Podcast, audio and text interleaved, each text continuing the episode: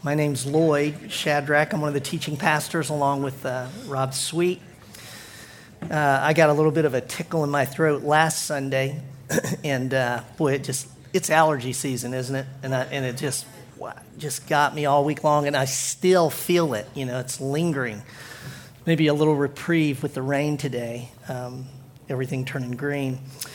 Uh, this, is, this is part two of the message that Eric taught last week. If you missed that, I hope you'll reach back and get that, uh, where he was speaking on the person and work of the Spirit. It's part two of that message. And in fact, it's the second of four messages that uh, we have decided we are doing as an addendum to the book of Acts. We, we truly believe it seemed best to us and the Lord that we take four weeks and and we actually uh, investigate, if I can say it this way, that, that gap that exists. And, and having been in Acts as we have, I think you would agree with me. Uh, the gap, quite frankly, that, that is evident to us between the, the early church and how they lived and how, let's just say, how they experienced God in just their lives, daily life.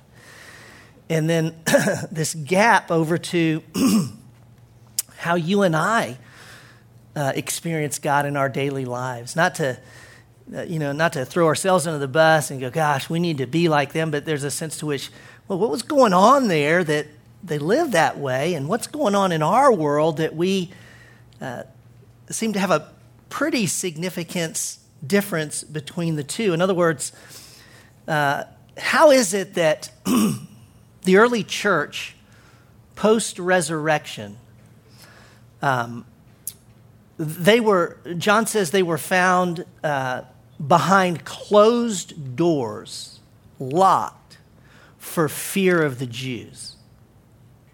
That's, they were here. And then just a few weeks later, they are, according to Acts 17, you guys, turning the world upside down. You see, that's, that's how'd that shift happen, you know, for them and in them. Now, according to the biblical record, I want to suggest that the difference was the person and the work of the Holy Spirit. And so we went to the upper room discourse. Eric walked you through what Jesus had to say about uh, Jesus leaving and, and who he was sending. And we came up with these nine uh, principles, if you will, or truths around the person and work of the Spirit. Everybody with me on that? Where we talked about the helper, that he's a person, that the helper is with us and in us. The helper is the Holy Spirit. Okay? The Holy Spirit is fully God. The Holy Spirit teaches and reminds us of Jesus' words. The Holy Spirit tells others about Jesus. The Holy Spirit is in us, or the Holy Spirit in us is better than Jesus incarnate with us. That, that should shake us a bit. The Holy Spirit guides us into all truth about Jesus. The Holy Spirit glorifies Jesus.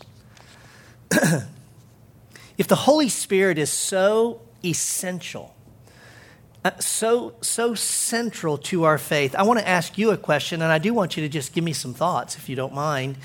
How is it that that, that we, even as a church, you know, I've, we've been teaching, been, I've been teaching over 20 years and we're, we teach the Bible, and yet how is it that we can tend to miss uh, being aware of, talking about, and having a firm doctrinal grounding in our understanding in the person and work of the Spirit? Why, why do we miss it as a church, and why do many churches miss the person of the Spirit? What might be some reasons? Just, just yell them out, some of you it's controversial. So we're afraid, you know, well, if you talk talking about the Spirit, then you're going to go, why? You're going to go this way, or you're going to, well, you're going to go this way. So it could be controversial. Why else?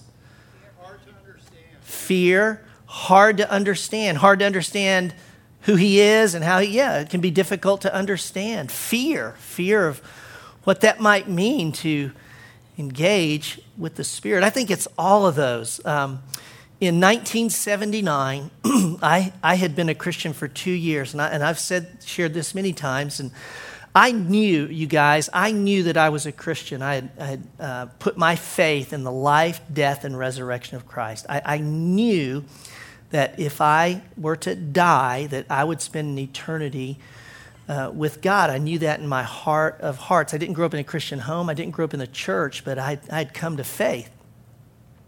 And I would say for those two years, my after the initial excitement, in a sense, wore off, because there was this initial excitement of knowing my sins are forgiven and learning about God. After that kind of waned a bit, I would say most of my first two years as a Christian, I was honestly, I was uh, dejected. I, I, was fearful, defeated. I, I struggled like crazy to do the right thing, you know, and stop doing the wrong. It was just, it was brutal. And I would say this, and uh, I, I said this last week in, at Brentwood. I'll say, say it here, and let me hear it in this context. But I, I was on the whole a happier person before I trusted Christ than in those first two years after. Now, that sounds like blasphemy, I know, but that was my experience. And, and what, I, what I understand now is I was, I mean, I was doing my best to live the Christian life. And that was the problem. And I, I hadn't been taught and I didn't understand about the person and the work of the Holy Spirit.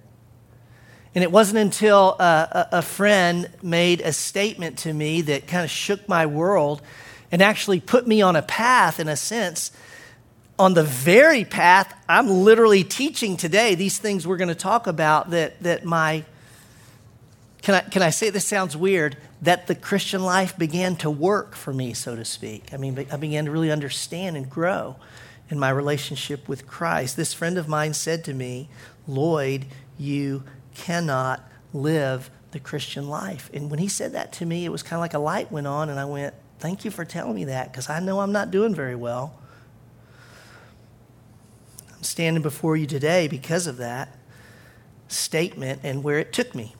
And it's where we're going to go in this series, quite frankly, while we're talking about the person and work of the Spirit. We're going to talk about four truths about what it means to what it means to trust the Spirit. And I'm going to get y'all, I'm going to get as practical as I can because I think it's so necessary in terms of how how to how to trust the Spirit living in us. So, because it's not a, a text we're going to move through, but a couple texts we'll look at, I've got four headings I'm going to give you. I'm going to, I'm going to walk through. We're going to fit this under. We're going to talk about a condition, a condition, a contrast, a command, and a choice. You know, four C's kind of help us remember this a condition, a contrast, a command, and a choice. And I'm going to tell you every time I'm in one of these which heading we're under. We're starting out with a condition, okay? Now, let's go back to the upper room upper room discourse in John's gospel. And I want you to go to John chapter 15. I'd like you to go to John chapter 15. I want to remind you that we are in the upper room with Jesus. He's telling them things just before his death. he is, in fact, and this is what we did last week. We went from 14, 15, 16, and we listened to Jesus prepare them for his leaving. So, in the midst of Jesus telling them all nine things about the Holy Spirit, Okay, so he's talking about the Holy Spirit's going to do this, this is who he is, this is how this. In the midst of all of that, he says exactly what my friend said to me. But we often can slide by it, but it's within that context. Look at John chapter 15, verses 4 and 5. Jesus says, Abide in me, and I in you. As the branch cannot bear fruit of itself, Unless it abides in the vine, so neither can you unless you abide in me. I am the vine, you are the branches. He who abides in me and I in him, he bears much fruit. For apart from me, you can do nothing. You know, this is not this is not one of those passages where you read it and you go, you know, when he says apartment for me, you can do nothing. Let me explain that because that's not what it means. What it really means, it no, this is not that. Uh, when he says apart from me, you can do nothing. What can we do apart from Jesus? You say it out loud.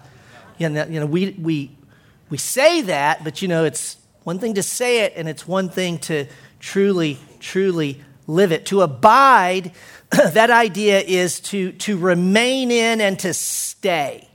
To remain in and to stay. We're not agrarian people per se, but we get it. If you were to go out to one of these trees blooming now and break off one of the blooms as it's coming on, you know, as beautiful as it is, it would not look like that tomorrow, for you have removed it from staying and abiding in the life source of that tree and the roots providing that nutrition. That's the idea to abide in Jesus, to stay in Jesus, to rest in Jesus, to allow Jesus' life to flow through us. There's something really interesting Jesus says here. Not only do we abide in him, but did you notice it says, He abides in us.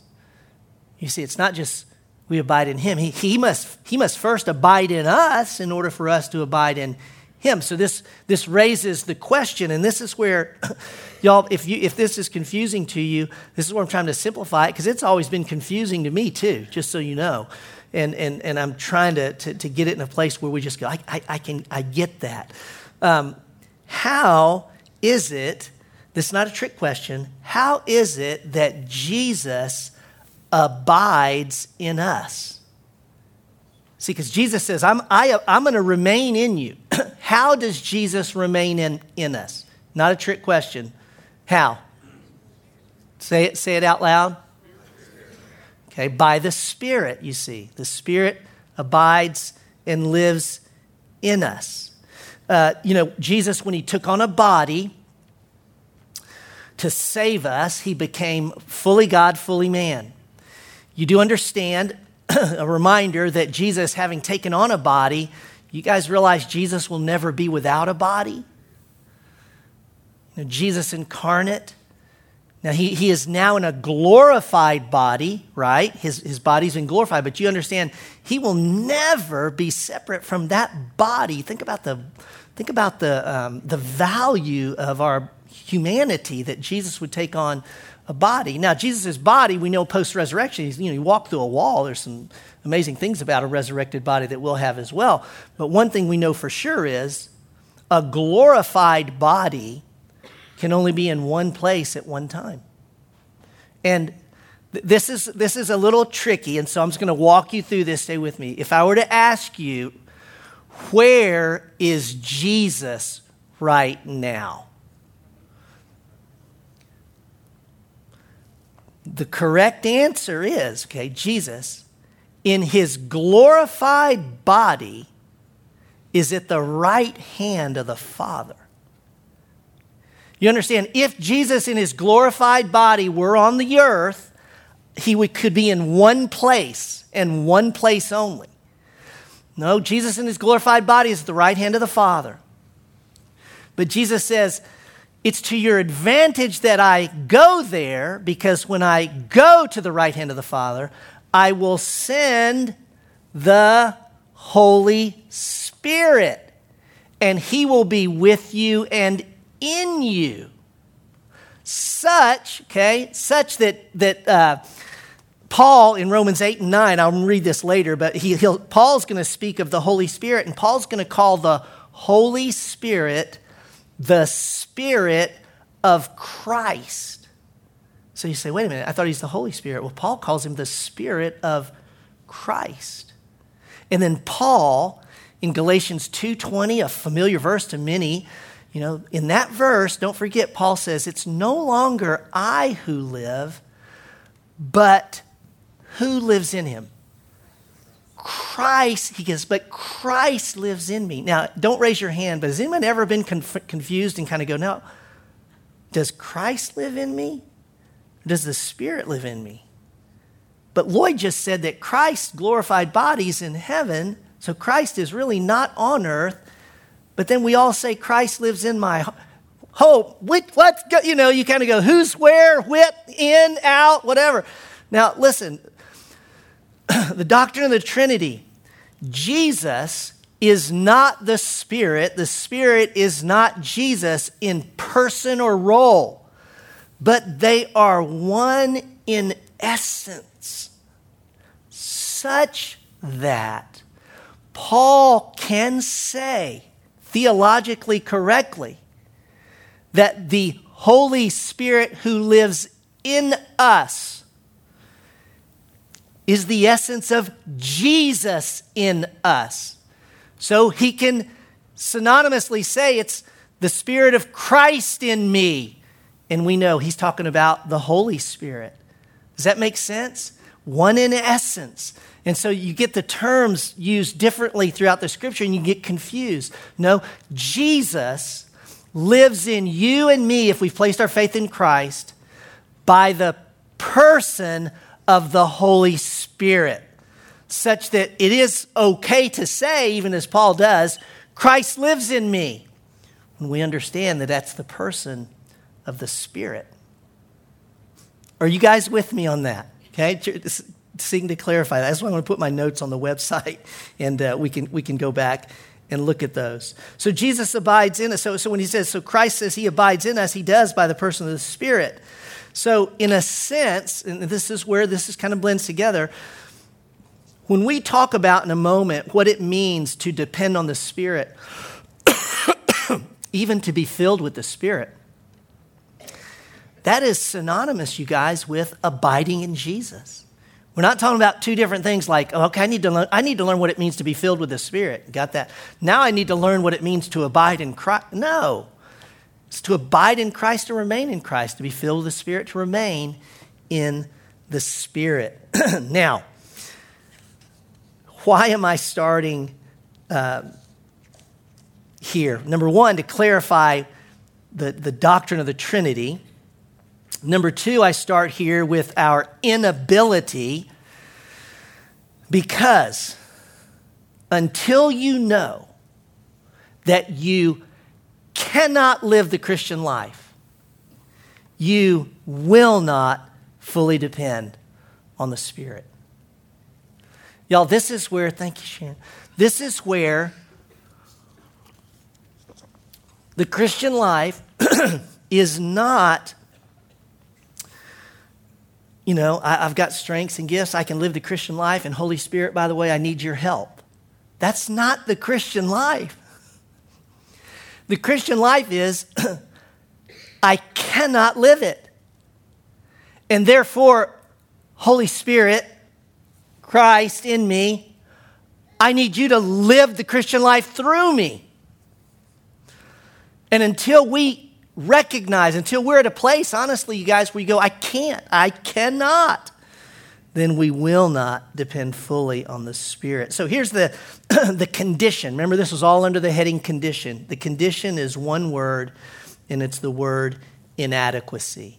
If you and I want to, to be filled with the Spirit, even as we'll talk about in a moment, it begins with a recognition of our inadequacy.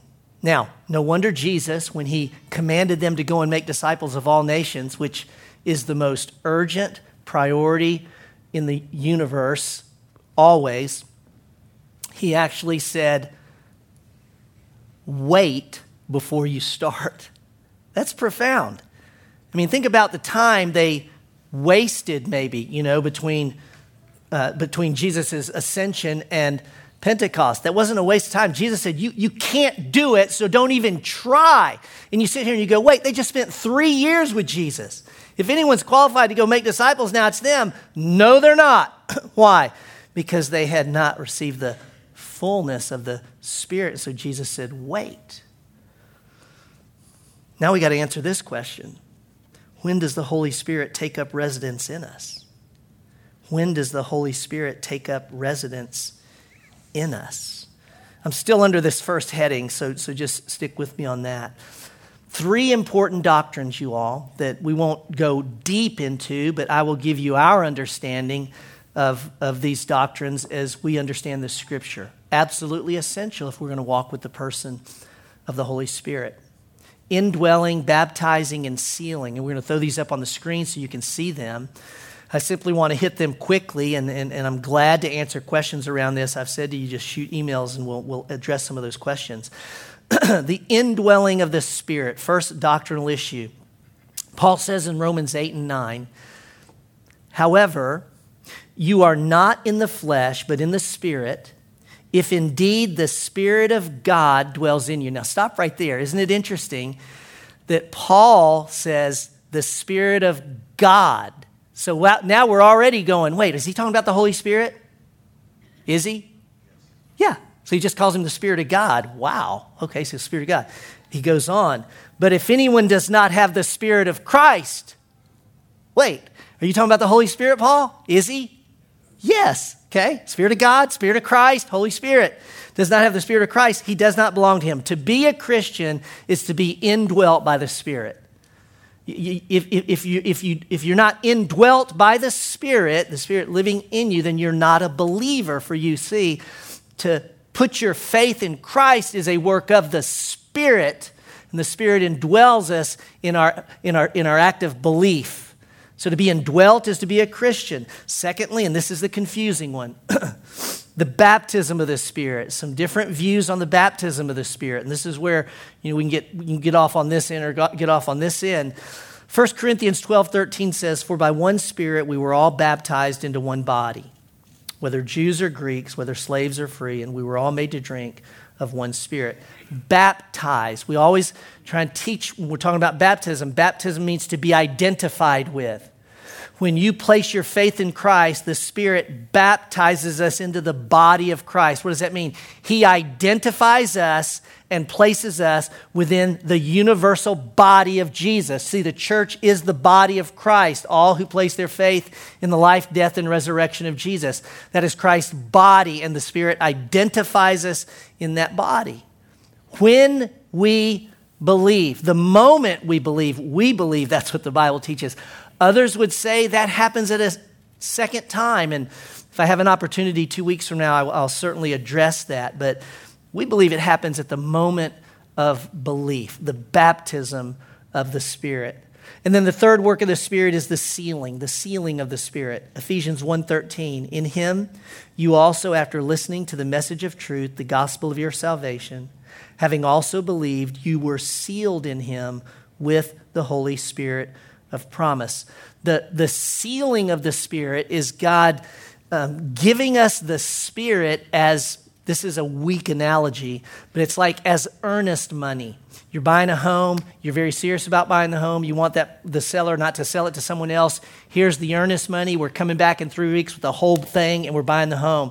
God gives us his spirit as a deposit if you will to say you're mine. You're going to go through highs and lows in life, and I want you to know all the way through those highs and lows, you are mine, and I will bring you home. The Holy Spirit in you is a deposit of that promise. Indwelling, the baptism of the Spirit, and the sealing of the Spirit, we believe happens the moment you believe in Christ the moment you trust Christ. And by the way, this speaks to the permanency as well of the Spirit in, in us. Someone, someone shot me a question the other day or something and said, you know, did some, did, there's something you said that made, us, made me think that the Spirit could leave us. I don't know what I said, but let me say to you if you're a Christian, the Holy Spirit lives in you, He will never leave you. What did Jesus say?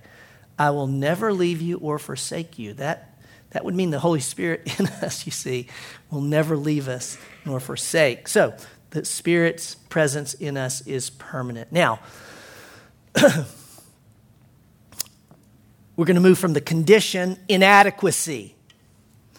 Uh, and some of these, the three doctrines that, that are foundational to our understanding of our interactions with the Holy Spirit, and we're going practical. We're going we're going, this, this, I think this is what it looks like in life. Let's go to the contrast and the command. And to do that, we've got to go to Ephesians. Got to go to the book of Ephesians, chapter 5, verse 18, probably the seminal passage on the fullness of the Spirit, Ephesians 5, 18 as you're turning there go to ephesians 5.18 let me just just listen to these phrases from the book of acts when we think about the person and work of the spirit. Acts 2 4 says, And they were all filled with the Holy Spirit and began to speak. Acts 4 8 says, Then Peter, filled with the Holy Spirit, said to them, Acts 4:31 and they were all filled with the Holy Spirit and began to speak the word of God with boldness.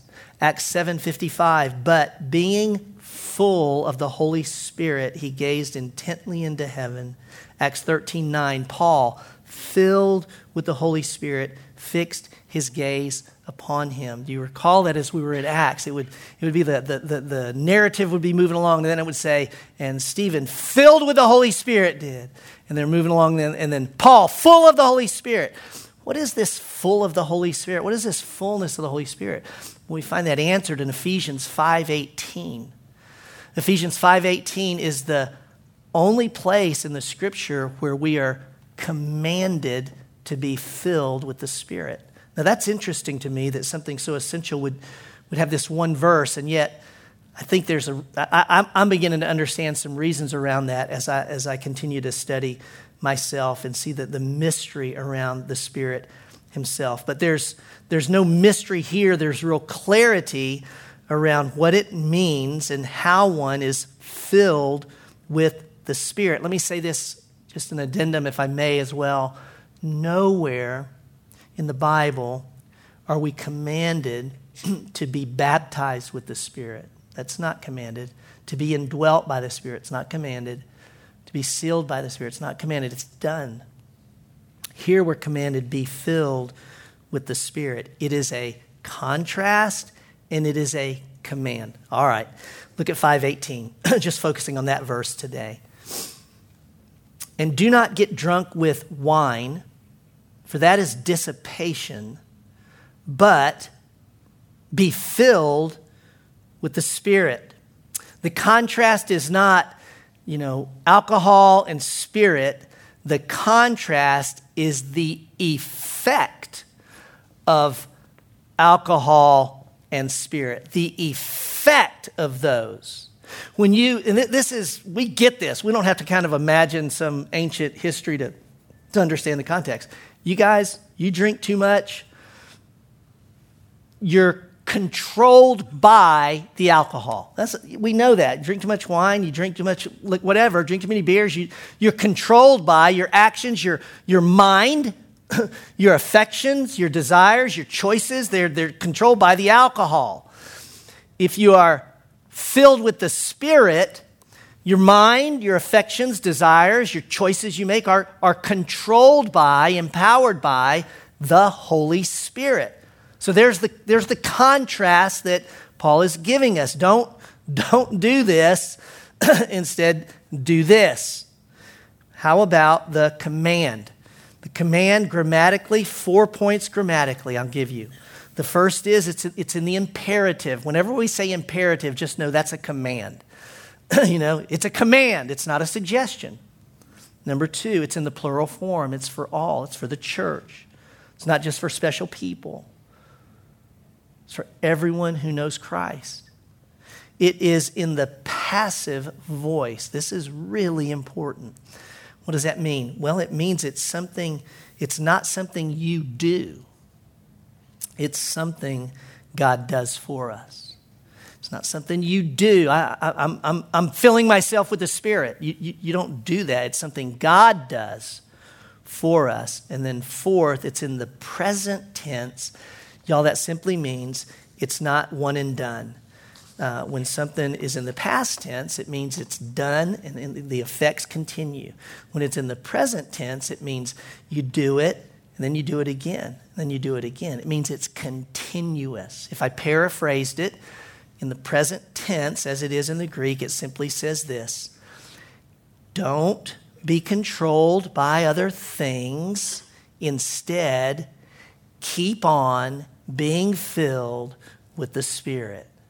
You remember in the book of Acts, again, go there. It's like they were filled with the Spirit, and then you, uh, nothing happens, or they're doing something, and they were filled with the Spirit, and then you go along, then so they're filled with the Spirit. See, it's just it's, being filled with the Spirit is a continual appropriation of the power of the Spirit in our life. It's over and over and over again. Now, the condition is inadequacy. We can't, I can't. Um, the, the, the, the command, as we see it here, we see a contrast and a command. And the command is keep being filled with the Spirit. And now we're ready for the choice. And then, then we have a choice. What is, how are we filled with the Spirit, God? Well, let me start here. There is mystery in this. Wouldn't, wouldn't you expect there to be mystery in the things of God? He tells us there is. Would you not expect there to be mystery around the person and work of the Holy Spirit? I, it is, uh, there is a mystery, and, and, and, you can't nail it all down. Um, by the way, some of that mystery helps me understand why Jesus, okay, when he describes this, what it means to be filled with the Spirit, to depend on the Spirit, why would Jesus basically look at the disciples and say, Abide in me? You know, and then Paul comes along and says, Be filled with the Spirit. And then later in Galatians, Paul's going to say, uh, Walk with the Spirit. And then later he's going to say in Galatians, Keep in step with the Spirit. You know, it's like, tell me one thing. Is it, do I, am I, you know, which one is it? Which one is it, by the way? Which one is it? It's all those things. All those things are, are, are life in the Spirit. All of them. He describes in a way that helps us understand and, and, and make it sticky for us. Okay, secondly, I want to say this there's no magic formula. And so I've, I've sought to be so careful not to give you a, uh, you know, here's three steps to being filled with the Spirit, because that doesn't exist either. And yet, there are some conditions, there are some things that we need to be true of us in order for us to walk in the fullness of the Spirit. But, you know, my own journey, when I first understood what it meant to be filled with the Spirit, I've, I've changed, I've, I've, I've changed what I believe about that, even from when I first understood, because that was more of a do this, do this, do this, and you're filled with the Spirit. And I truly don't believe that's how we're filled with the Spirit according to the Scripture. And this is what I'm going to walk us through right now. How are we filled with the Spirit? Start where I started in the grammar. It's a passive tense verb, be filled. It's something God does. It's not something we can ask. So it's fair for you and I to, to ask the question how do we do something that can only be done for us? So let's not try and dodge that. How do we do something that can only be done for us? It'd be like, me, it'd be like you telling me, Lloyd, throw yourself a surprise party. Okay. But, but if I throw it, then it's me doing it. And then I see what I'm saying? How is it that, how is it that we do something that can only be done for us? It's, it's not as confusing as it sounds, and we can use the biggest decision we ever made in our life to describe it. Before you came to faith in Jesus, was there anything you could do to secure your salvation? Was there anything you could do to pay the penalty for your sin? Was there anything you could do to obtain a righteous standing before a holy God? Was there? No. Y'all, the answer is no. So, so think about this. So, salvation is not something we do, it's something done, God does for us, right? And yet, if you're sitting here today and you've placed your faith in Christ, you would say to me, I'm saved that which I couldn't do for myself, God did for me. Do you see that?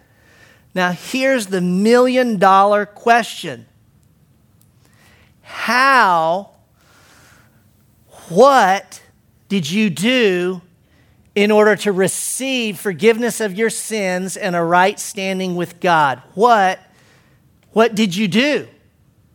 That's not a tricky trick question. What did you do? You did nothing, but, but there, is, there is the something. What, what's the something we do do, though we know we can do nothing? Some of you, yeah. You believed, right? So, so you, you and I, we, we just, I, I can't save myself. I'm incapable.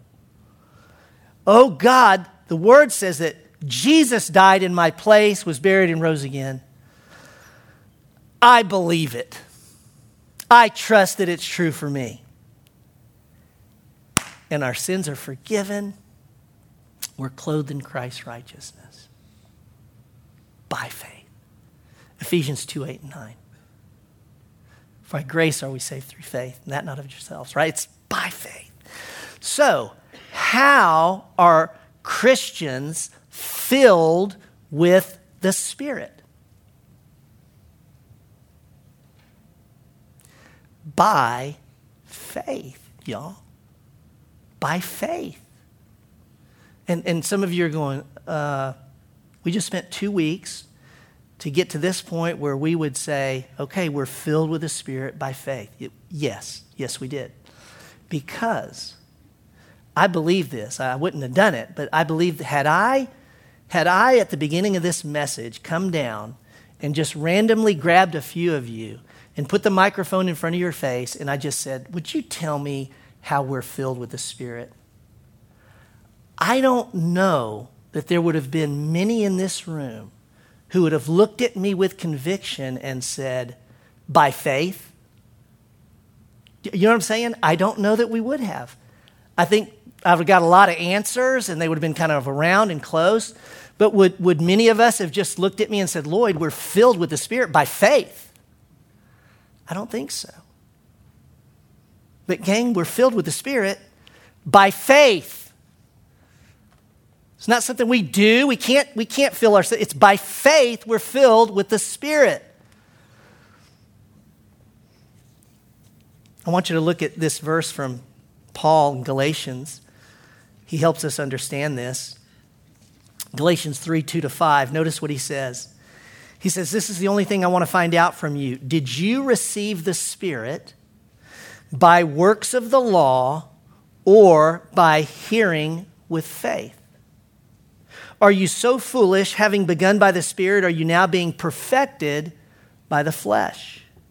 So then, does he who provides you with the Spirit, God provides us with the Spirit, and works miracles among you, does he do it by the works of the law or by hearing with faith?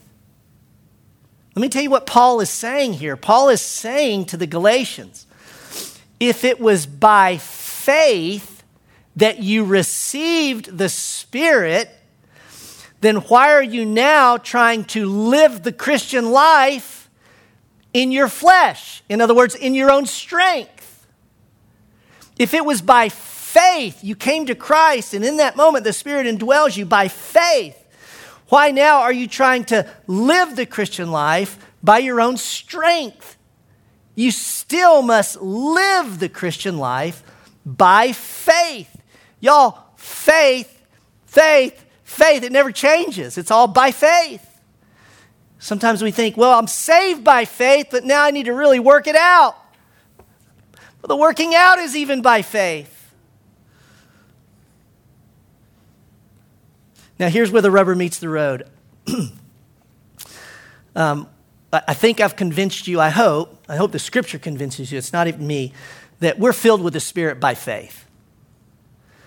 But the nature of faith has certain characteristics. Okay? Faith is not just an intellectual, mental assent. No, there's certain marks to saving faith and being filled with the Spirit faith. And I'm going to give you these two marks. Here's the first one Biblical faith is keenly aware and accepting of inadequacy. Biblical faith is marked by the person who knows they are powerless and incapable. The person who knows that they cannot stop the lustful thoughts. They cannot be content with what they have because other people have other stuff, and I just can't not be discontented when I see. They can a person who's with biblical faith recognizes I, I simply cannot stop living the lie. I cannot stop living my life in such a way where I present an outward appearance to people because I don't want to see them on the inside. I I cannot love my wife as Christ loved the church. I I cannot forgive that person for the way they harmed and hurt those whom I love. I, I can't love my enemies. I know the Bible says it. You know, the Bible says, be holy. I can't. I cannot be holy. I cannot do the right thing all the time. I cannot keep from doing the wrong thing a lot of the time. See, that's that's biblical faith. I can't. I'm powerless. And the word I want to give you here is the word dependent. Dependent. Um, and, and by the way, you know, when you think about this idea of inadequacy and dependence, powerlessness, inadequacy, y'all, we spend our lifetimes avoiding those, don't we? In our, this, in our wiring, we go, I don't want to be that. I don't want to be that. And yet, do we understand that God in His grace brings those things into our lives as, as gifts of grace so that we will, we will trust Him and Him alone and not our own strengths? Rather than avoiding powerlessness, inability, brokenness, we embrace it. Okay, so the first mark of that the biblical faith then is going to be it's a, uh, it's a faith of dependence. And then the second mark of biblical faith is biblical faith is always a faith made visible. It's always a faith made visible. It begins as a thought. Don't, don't miss me on this. You know, our, our faith is not um, irrational, faith is rational, intellectually sound. We have a, truths that we hold. Uh, but biblical faith doesn't remain just a mental assent truth. It moves into our affections and our feelings. It touches all parts of us. It moves through our desires and our longings and addresses those. And then out of that, we make choices. Then we make choices out of that, you see. But biblical faith always results in a choice, ultimately. James called it faith that works. Biblical faith is not just, I have faith. It is, I have faith and watch what I do with my life because I have faith. You see, they go together. Now, this next sentence I, I worked on a lot because I'm trying to make this as simple and clear as I, I can, as best I can. Um, and so I'm going to read it twice because you might not understand it the first time. The person who is filled with the Spirit trusts the Spirit to do what they cannot do as they do it by faith. I'm going to say it again. This, the person who is filled with the Spirit trusts the Spirit to do what they cannot do as they do it by faith. Okay, Lloyd, you, you got us totally confused. I hope I don't. And if I can offer this as, as a kind of an odd illustration, because I, am I'm, I'm putting the light on myself, but I couldn't think of another way to describe or, or, or try and land this for you. I want you to take what I am doing right now, right now. I, you know, two weeks ago began studying for this passage because I, you know, teach at Brentwood last week, teach here this week, and and I know, and this is true in every text, but in particular, I was aware of this in this one that I'm getting ready to try and teach you uh, a, a spiritual concept about the Holy Spirit that is so vital and essential to the Christian life. And I'm going, I can't do I, I really mean I can't do it. I can't open your eyes. Like you can tell I'm trying I'm working hard here, but I can't make you understand the, the person and work of the Holy Spirit as important as I, I can't do it.